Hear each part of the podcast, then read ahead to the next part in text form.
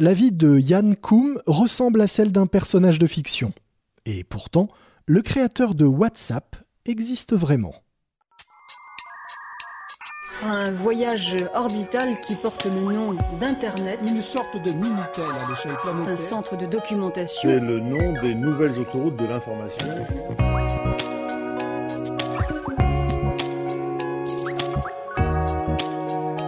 Les génies du numérique, un podcast capital.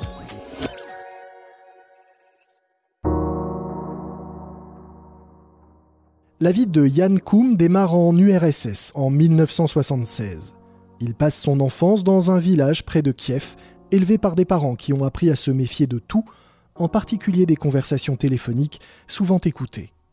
Face à l'instabilité politique et à l'antisémitisme grandissant, Yann Koum quitte l'Ukraine à 16 ans pour suivre sa mère à Mountain View, en Californie, où elle a décidé de se réfugier. Les premières années sont difficiles. Mère et fils vivent dans un deux pièces alloué par l'État. Le père de Yann doit les rejoindre, mais finalement, il ne le fera pas. Alors, pour vivre et soigner sa mère atteinte d'un cancer, Yann multiplie les petits boulots, en attendant de pouvoir un jour se consacrer à sa passion, l'informatique. Pour se former, il potasse des livres achetés d'occasion. Il rejoint ensuite un groupe de hackers et s'y fait des amis. Puis, il s'inscrit à l'université de San José. En 1997, Koum postule chez Yahoo pour travailler dans les systèmes de sécurité, son obsession depuis toujours. Le responsable de la publicité, Brian Acton, le reçoit. C'est le début d'une longue amitié. Jusqu'en 2007, Yann Koum travaillera chez Yahoo. L'année précédente, il s'est vu confier le développement publicitaire de la plateforme. Sauf que Koum déteste la publicité. Alors, il démissionne et quitte la société en même temps que Brian Acton. Il réfléchit alors à l'étape suivante. En 2009, alors qu'Apple vient de lancer son App Store, il imagine une application qui permettrait aux utilisateurs de communiquer sans que les conversations soient enregistrées. Sa hantise. J'ai grandi dans une société où tout ce que vous disiez était espionné, enregistré, rapporté.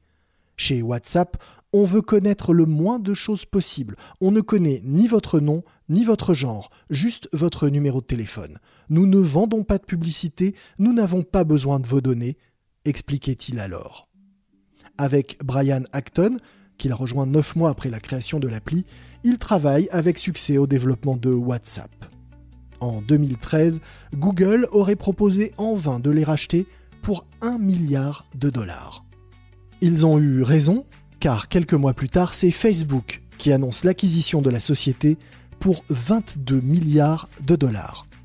Et depuis, Yann Koum, qui détiendrait à lui seul 45% de WhatsApp et 15% pour Acton, fait partie des 200 plus riches américains avec une fortune estimée à plus de 10 milliards de dollars. Une sacrée revanche. Mais il n'a toutefois rien oublié de ses principes. Il y a quelques mois, il a claqué la porte du conseil d'administration de Facebook en raison de profonds désaccords sur le respect de la vie privée. Un portrait signé Laurent Fialex, lu par Lomic Guillot et réalisé par Lucas Vibo. Vous avez aimé ce podcast? Vous avez détesté ces histoires? Vous voulez nous suggérer des noms pour de futurs portraits? N'hésitez pas à liker et laisser vos commentaires sur les plateformes d'écoute et sur la page de cet épisode.